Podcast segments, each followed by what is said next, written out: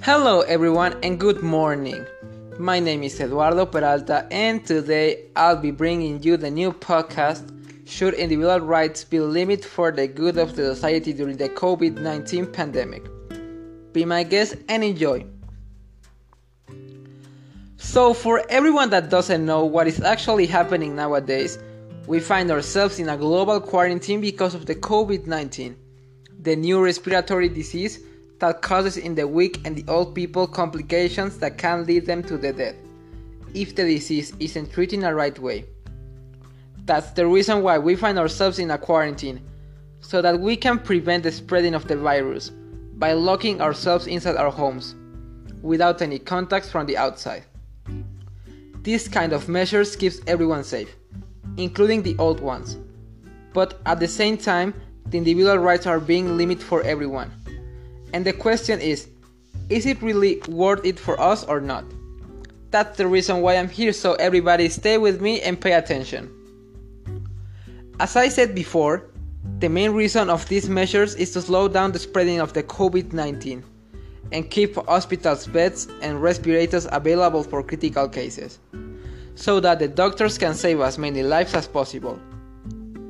An article named opinion coronavirus has killed the entitled millennials, published on the internet site of DW, explain us the other hand of the situation.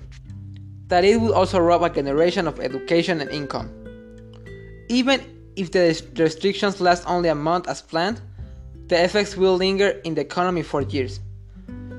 Jobs have been already lost, business shuttered, and careers curtailed. Our social life has being also isolated because nobody can leave their houses. Some of them can go to work, but not many. Some of our individual rights are gone. The young people, especially the young adults, are also being affected by this crisis.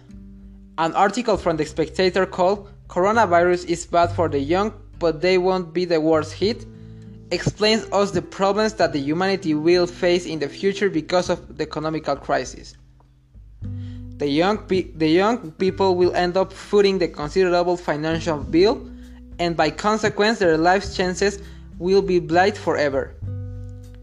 Together, young adults and adults on their early 60s are losing so much job opportunities because of this crisis.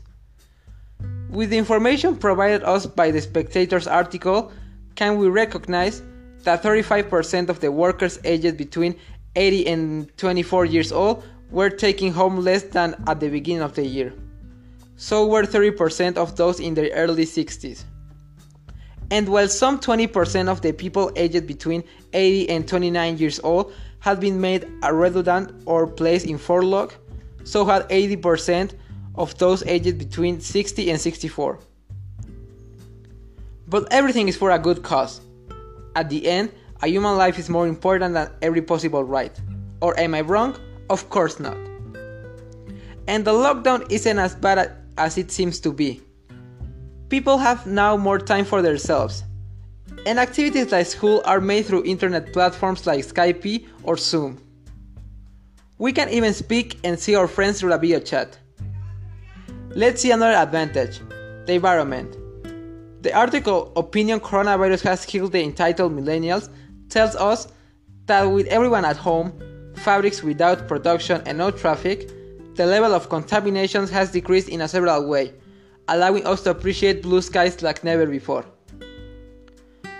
After all these points, we find ourselves with the same question Is it really worth it to private our individual rights in order to eliminate this virus? In my opinion, it is absolutely worth it.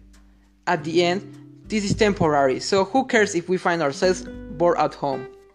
Let's speak for everyone and protect the humankind. So that was pretty much all for today. Thanks for listening and see you the next podcast. Bye bye.